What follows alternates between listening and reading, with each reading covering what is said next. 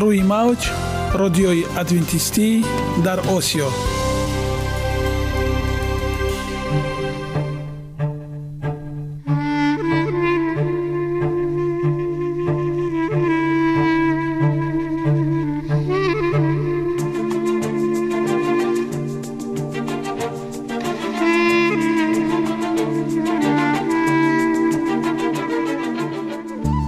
با عرض سلام به شما شنوندگان عزیز، برای سعادتمندی و خوشنودی شما آغازگر برنامه امروزمان می شویم.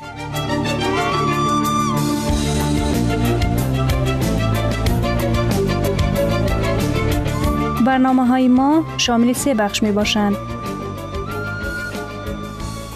بخش اول سلامتی، که در آن ما به شما طرز حیات سالم، جلوگیری از امراض و غذاهای سالم را پیشنهاد می نماییم.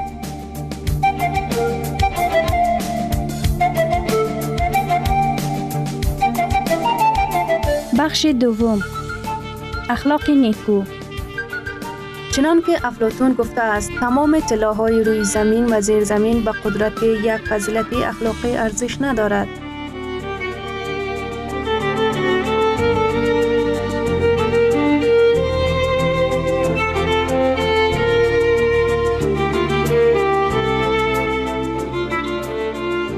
بخش سوم نور معرفت، رازهای نهانی نبوت‌ها در کتاب مقدس.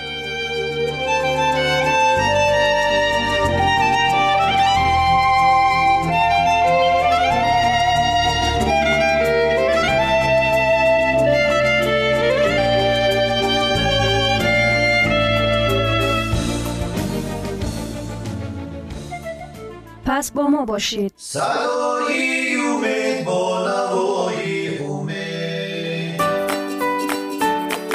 جسم سالم عقل سالم. سالم بودن خوشبخت بودن است. خوشبخت بودن است.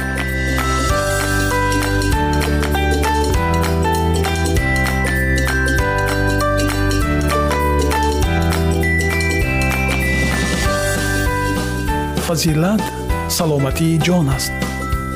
سلامتی فضیلتی بدن است. تندرستی هم برای شخصی که آن را استفاده میبرد و هم برای دیگران چیزی عالی است. تندرستی از طلا ارزشمندتر است. سلامتی تا به حال از همه نعمتهای دیگر زندگی بالاتر است که گدای واقعا سالم از شاه بیمار خوشبختتر است.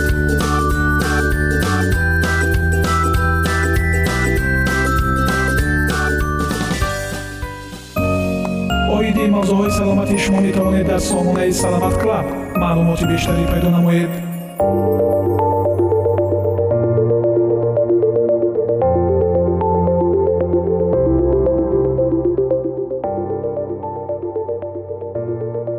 لوبیاها و گندم خالص. لوبیاها این نیز یک نمونه بهترین موادهایی می باشد که در آنها برای سالم نگه داشتن ارگانیسم چیزهای فایده آور فراوان موجود هستند. در آنها نیروی زیاد موجود نیستند و روغن کم دارند. منبع‌های خوب اسید فولیک و پرده حجرات می باشند. در آنها انگشتاب‌های مرکب و دیگر قسم موادهای غذایی بسیار فراوان می باشند. لوبیاها منبع‌های بهترین سفیده ها می باشند. در آنها مقدار سفیده ها همان قدر است چنان که در اکثر نمودهای گوشت موجود اند. اما بر ضمن این در آنها روغن‌های برای ارگانیسم مضر دیده نمی شود. در مقایسه با گوشت در لوبیاها روغن تقریباً دیده نمی شود. در آنها پرده حجره خیلی زیاد می باشد که برای ارگانیسم ما بیشتر مفید اند. لوبیاها رنگ‌ها، اندازه و مزه‌های مختلف دارند. مقدار کمی لوبیا را در خوراک صبح علاوه نموده شما نه تنها گرسنه نمی‌شوید بلکه در دوام روز با غذای کمتر استفاده می‌کنید. لوبیا انرژی برای کارهای مغز سر و مشک‌ها ضرورت ارگانیسم را خیلی خوب تعیین می‌نماید. همچنین غذا استفاده نمودن لوبیاها مساعدت می‌نماید که خطر مریضی قلب و سکته مغزی کم کرده شوند. همین طور برای جلوگیری از سرطان کمک می نماید. آنها به مریضی دیابت یا شکر خیلی خوب موافق می آیند، زیرا که نشانداد کمی قند خون دارند. یکی از تحقیقات ها نشان داد که زیاد استفاده کردن لوبیای پینتا یعنی لوبیای رنگارنگ درجه لیپوپروتئین های ضدیشان کم کرده و به آن کمک می کند که خطر انکشاف مریضی قلب کمتر گردد. تحقیقات دیگر نشان داد که استفاده شیری سایه، یک نوع لوبیا، از یک مرتبه زیاد در یک روز و طرز حیرت انگیز خطر انکشاف سرطان غده‌آلت آلت تناسلی مردان را 70% کم می نماید. در بعض انسان‌ها از اثر استفاده لوبیاها در روده هایشان مشکلات یعنی گاز زیاد به وجود می آید، یعنی دمش شکم یا ویران شدن مبادله ماده ها. لوبیاهای کانسرو شده از پوسیدن نگه داشتن، چون قاعدتاً چنان به کار برده می شود تا که این مشکل بسیار اندک گردد. اگر شما مستقلانه آماده کردنی باشید، شما می توانید خصوصیت گاز حاصل کردن لوبیاها را برای به درجه پایین ترین آن رسانید. برای این آنها را به درجه جوشش می آورید، بعد در همان آب تمام شب برای خنک شدن می گذارید. صبح روز دیگر آبش را ریخته با آب صاف عوض نمایید. قسمت زیاد ماده های گاز حاصل کننده لوبیاها همراه آب بیرون می شود. بعد جریان آماده کردن را به آخر رسانید. اگر لوبیاها باز هم گاز را به خود گرفته مشکل ایجاد نماید، هنگام آماده کردن به آنها شبد، رازیانه، زیره، میرانه و زنجبیل اضافه نمایید. حبوبات خالص یک قسمتی از خوراکباب بودند که از ابتدا هنگام آفرینش از جانب خداوند داده شده بودند و مخصوصاً مفید می باشند. محصولات های حبوبات خالص ارزشمندترین منبع مواد خوراک می باشند که در اکثر مورد در سطح خوراک ما نمی رسند. در ترکیب آنها پرده حجرات، ویتامین های گروه B، گروه E، زنک، مس و منگنت فراوان وجود دارد. در محصولات های حبوبات خالص مواد های فیتوشیمیایی و مانند پیوستگی های فینال که در یک جا با ویتامین ها و منرال ها در پیشگیری امراض گوناگون وظیفه مهم را اجرا می نمایند وجود دارد. خاصیت های معجزه کارانه آب. آب یکی از المنت های مهم حیات ما به شمار می رود و این روحیه بخش بسیار خوب بوده در خود کالری ندارد و به بسیار خاصیت‌های مفید صاحب می باشد. قسمت زیاد بدن انسان را آب تشکیل می دهد. آب یکی از 7 المنت‌های غذایی در برابر پرده حجره، انگشت آبها، روغن، سفیده‌ها و منرال‌ها اعتراف شده است.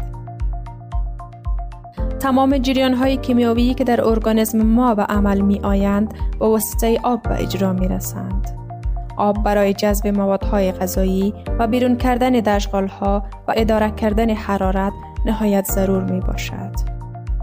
امروز وظیفه آب در اجرای دیگر جریان‌های فیزیکی تا رفت دقیق‌تر می گردد، بر ضمن که این نارسایی آب در ارگانیسم در ویران شدن فعالیت آن، مریضی‌ها و مرگ بر محل در حال ظاهر شدن است. نارسایی آب می تواند به قحطی آب دچار سازد. در شکل سبوک بی آبشوی پوست می تواند رنگ سرخ را به خود بگیرد، خشک آویزان شده چندری خود را گم کند. این چنین گم شدن چندری پوست با پیر شدن آن رابطه دارد. با غیر از این بی آب شدن به قابلیت فکرانی تأثیر منفی می رساند. علامت های سبوک بی آب شدن در آدمان کلانسال به شکل سردردی، مانده شدن، خشمگین شدن و سرچرخ زدن، این چنین در بی‌توجهی و قابلیت دقت را به چیزی جلب کردن نمایان می گردد. در صورتی از 2% زیاد بی آب شدن ارگانیسم در اکثر موارد آدمان شکایت می کنند. بی آب شدن این چنین می تواند به قابلیت عقلانی اطفال تأثیر منفی رساند. مکتب هایی که در لایحه فاندی اطفال که به زیاد کردن استفاده آب در بین شاگردان نگرانی دیده شده بودند اشتراک ورزیدند. خبر دادند که از آغاز لایحه اطفال درجه بلند دقت جلب کنی را نمایش دادند و در آنها مانده شدن و سستی کمتر مشاهده می کردید. دوستان عزیز، شما می توانید سوالاتتان را برای کمی پلوس 137 60 60 70 плюс 137 6670 дар ватсапи мо нависед. бо лаҳзаи тандурустӣ солим бимонед.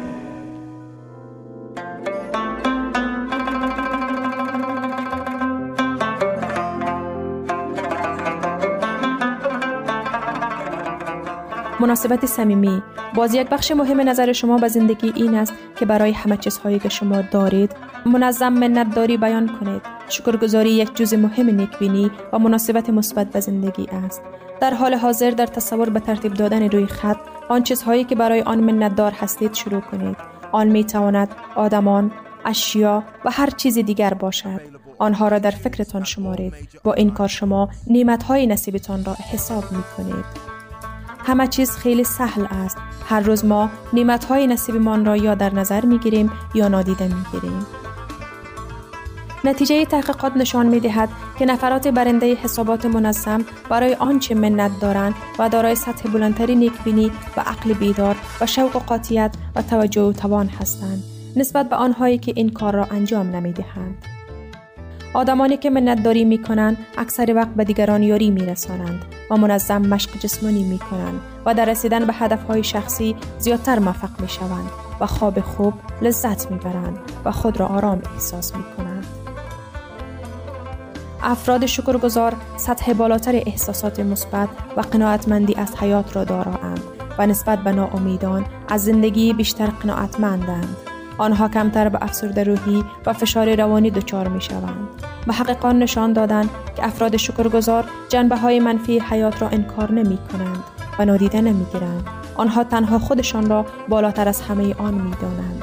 افراد نیکبین و شکرگزار نیز احساسی هستند و در محیط خود غمخوار و سخاوتمندند. خلاصه مناسبت و نظر شما به زندگی می تواند به سلامتی روحی و جسمانی شما تأثیری بی‌سزا رساند. شما نه همیشه می توانید شرایط اطراف خود را تغییر بدهید، اما می توانید مناسبت خود را نسبت به آنها تغییر دهید و گاهی این تمام دنیا را تغییر می دهد. مصلحت های مهم برای تشکل چشم انداز شما. 1. ارزش های کلیدی خود را معین کنید که هیچگاه تغییر نمی یابند. 2. معین کنید که شما کی بودن می خواهید. 3. در نزد خود هدف‌های کوتاه مدت و دراز مدت شجاعتمندانه ولی قابل اجرا گذارید. 4. چشم‌انداز آینده خود را ثبت کنید و آن را در جای نمایان گذارید. جالب، جذاب و به طور خاص لحظه‌ای را که شما به مقصدهای خود می‌رسید تصور نمایید. 5.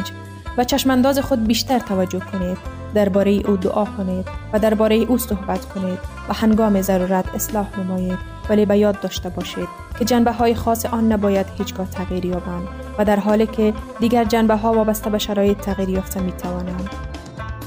همیشه به ارزش‌های کلیدی و اعتقادات خود صادق بمانید. به عملیه می‌گذریم. مشق مهارت. آن مشق‌هایی را برای صیقل مهارت از عمل‌های زیرین انتخاب کنید که می‌خواهید در حیات خود تطبیق نمایید و سپس آید به آن که چگونه به شما تأثیر می‌رسانند نویسید. در آخر اگر لازم باشد شرح دهید که با اجرای این مشق‌ها در آینده چه نتیجه‌ای را به دست آوردن می‌خواهید.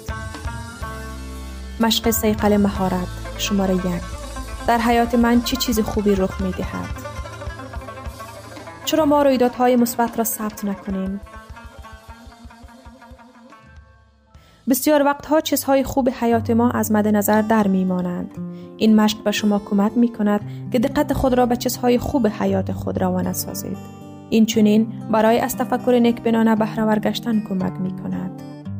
دکتر سلیگمن در کتاب خود یعنی نیکبینی را چگونه باید آموخت تاکید می‌کند که باز و باز قابلیت را بها داده آشکار می‌نماییم که ناامیدها به طور کامل توانایی خود را درک نمی‌کنند، در حالی که نیکبین‌ها از آن بالاترند و من به نتیجه می‌رسم که مفهوم توانایی معنا ندارد اگر مفهوم نیکبینی نادیده گرفته شود. مثلا رویدادهای جالب امروز. دختر من از باغ خودمان به من یک دسته گل آورد. توضیح من این است که چرا این حادثه روی داد. واریانت 1. وی دل مهربان دارد و می‌داند که من گل را دوست می‌دارم. و می داند که من گل را دوست می دارم و او همیشه مرا به یاد می آورد وقتی که گل را می بیند. واریانت 2 وی می داند که من به یاد بیبی اش و مادرم اندوهگینم که 3 هفته پیش وفات کرده بود و برای همین هم گل آورده است که من خوشحال شوم. یا مثلا رویدادهای جالب امروز: زن من خوراک دوست داشته مرا برای شام آماده کرده است. توضیح من این است که چرا این حادثه روی داد. واریانت 1 امروز سالگرد جشن عروسی ما است. واریانت 2 زن من غمخوار است. او می داند که من در کار تحت فشار روانی قرار دارم و بنابراین برای شام خوراک مخصوص آماده کرده است تا من خوشحال شوم. واریانت 3 من از او خواهش کردم که این خوراک را آماده نماید زیرا مدتی است که ما آن را نخورده بودیم. و یا هم مثلا: من 2 هفته پیش از صحبت گذشتم و کار نو گرفتم. توضیح من این است که چرا این حادثه روی داد. واریانت 1 خدا مرا برکت داد و برویم در امکانیت‌های نو باز کرد. واریانت 2 من با آدمان در کار شناس هستم که به من برای این کار را گرفتن کمک کردند. واریانت 3 معلومات نامه من به همه طلبات‌های کارفرما موافقت کرد.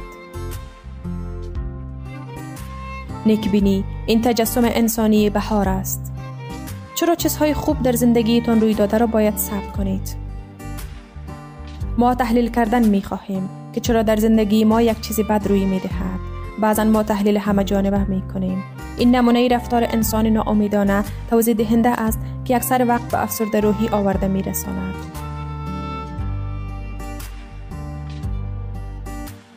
از طرف دیگر ما اکثر وقت چیزهای خوبی را که با ما اتفاق می افتد و کم اهمیت می دانیم و یک روند عادی رویدادها می حسابیم. تحلیل رویدادهای خوب سودمند است زیرا آن با شادی، قناعتمندی، موفقیت رویدادهای مثبت و نعمتهای زیاد حیات ما علاقه‌مند است. این به ما کمک می کند و فکرمان را جمع نماییم و به انوار روشنایی در سلطنت تاریکی دقت دهیم. این به ما کمک می کند تا خوشحال باشیم که در این جهان عدل وجود دارد. این به ما کمک می کند که طرز نیکبینانه توضیحی را انکشاف دهیم. هرچه بیشتر به استفاده بوری طرز مثبت توضیحی کوشش نماییم و همان قدر در طرز فکرانی و رفتار خود ما نیکبینتر می شویم. هر شب هفته آینده یک رویداد مثبت را برای خود مهم را ثبت کنید و سپس نویسید که شما چه فکر می کنید و چرا آن رویداد روی داد. آن می تواند هم چیزهای عادی و جزئی و هم پر دبدبه و خیلی مهم باشد. مثلا روز یکشنبه، رویدادهای خوبی که امروز به وقوع آمد. توضیح این رویداد از طرف من و همین طور. در اخیر بنویسید شرح هفته این به من چه تأثیر گذاشت. خوشبختی در آن نیست که ما داریم بلکه در آن است که لذت میبریم. چارلز اسپرجن. مشق‌ها برای رشد ملکه شماره 2. قدردانی کنید. هر روز این هفته هدفمندانه با واسطه سپاسگزاری نامه منظره‌های منتداری و مکتوب‌ها به آدمان برای تأثیر مثبت به حیات شما منتداری بیان نمایید و یا پیام الکترونیکی فرستید به شخصی که می‌خواهید برای یگان چیز مشخص سپاسگویید. اقلاً به یک نفر در یک روز منتداری بیان نمایید. همچنین در آخر روز همه چیزی را که شما برای آن منتظر هستید ثبت کنید. مثلا روز یکشنبه برای چی من سپاسگزارم؟ دوشنبه برای چی من سپاسگزارم؟ و همچنین شرح هفته. خوشبختی عموماً به معنی کمال در همه چیز نیست. خوشبختی این تصمیم گرفتن برای از طریق نقصان نگریستن است. گرامی ترین ارزش خانوادگی اخلاق نیکوست و همانا با ارزشمندترین بی‌نیازی عقل است.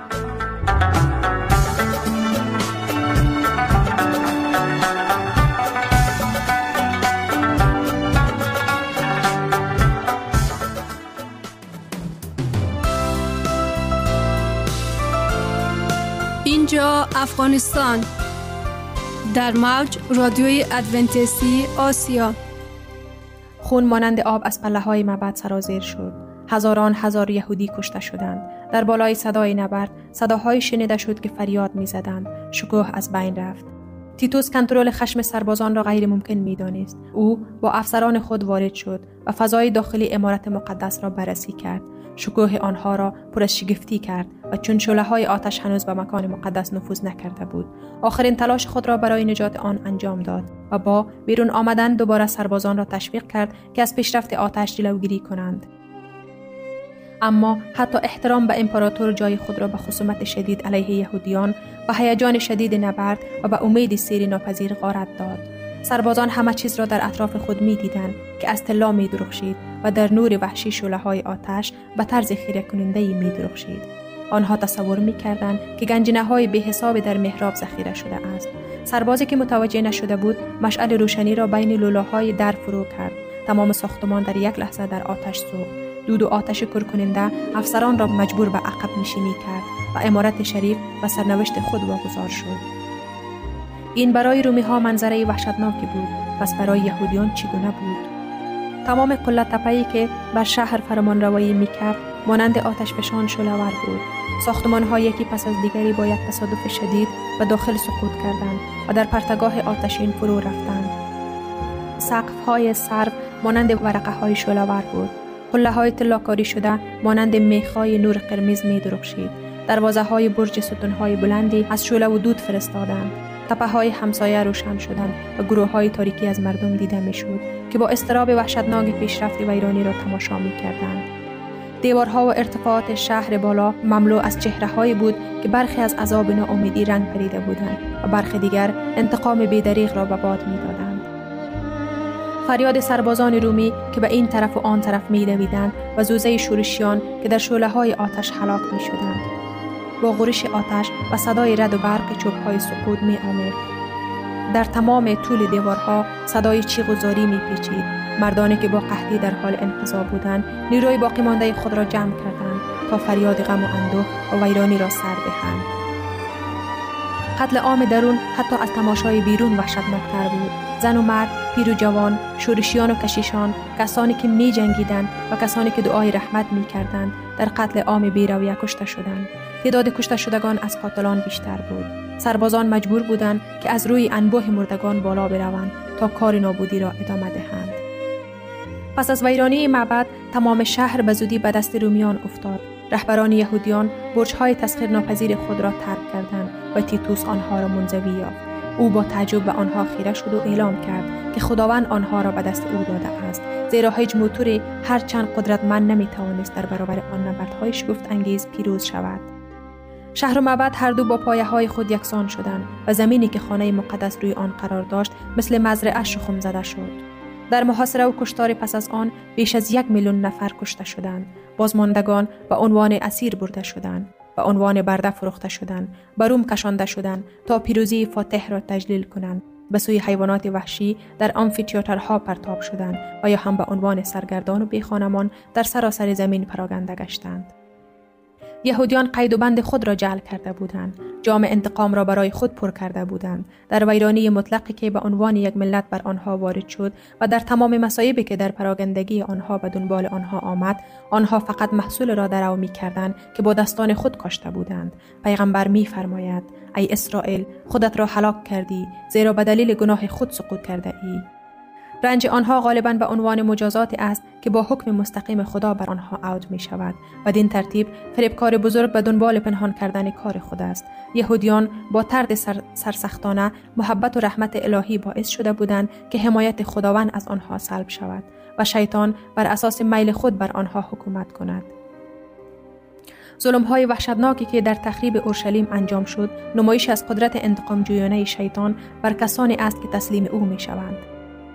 ما نمیتوانیم بدانیم که چقدر به مسیح برای صلح و حمایتی که از آن برخورداریم مدیونیم. این قدرت بازدارنده خداوند است که مانع از آن می شود که بشر به طور کامل تحت کنترل شیطان قرار گیرد. نافرمانان و ناسپاسان دلیل بزرگی برای قدردانی از رحمت و شکیبایی خداوند در مهار قدرت ظالم و بدخیم شرور دارند. اما وقت انسانها از حدود بردباری الهی عبور کنند، آن محدودیت از بین می رود. خداوند در برابر گناهکار به عنوان مجری حکم در برابر تجاوز نمی ایستد. اما رد کنندگان رحمت خود را به حال خود واگذارد تا آنچه را که کاشته اند درو کنند. هر پرتو نور رد شده، هر هشدار تقدیر شده یا نادیده گرفته شده، هر اشتیاق افراد شده، هر تخطی از قانون خدا، بذری از که کاشته شده و محصول بیوقفه خود را می دهد. روح خدا که دائما در برابر آن مقاومت می کند، سرانجام از گناهکار خارج می شود و آنگاه هیچ قدرتی برای کنترل امیال شیطانی روح باقی نمی ماند و هیچ محافظتی از کینه‌توزی و دشمنی شیطان وجود ندارد. ویرانی اورشلیم هشدار ترسناک و جدی برای همه کسانی است که از پیشنهادات فیض الهی دست و پا میزنند و در برابر دعاهای رحمت الهی مقاومت میکنند. هرگز شهادت قاطع‌تری مبنی بر نفرت خدا از گناه و مجازات حتمی که بر گناهکار خواهد آمد داده نشده است.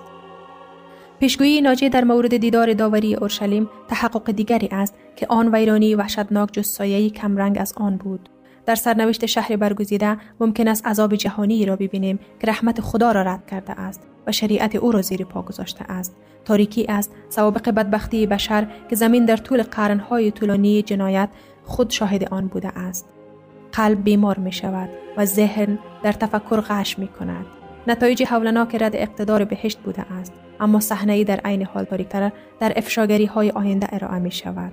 سوابق گذشته، صف طولانی غوغاها، درگیری‌ها و انقلاب‌ها، نبرد جنگجو با سر و صدای آشفته و جامه‌های غوطه‌ور در خون.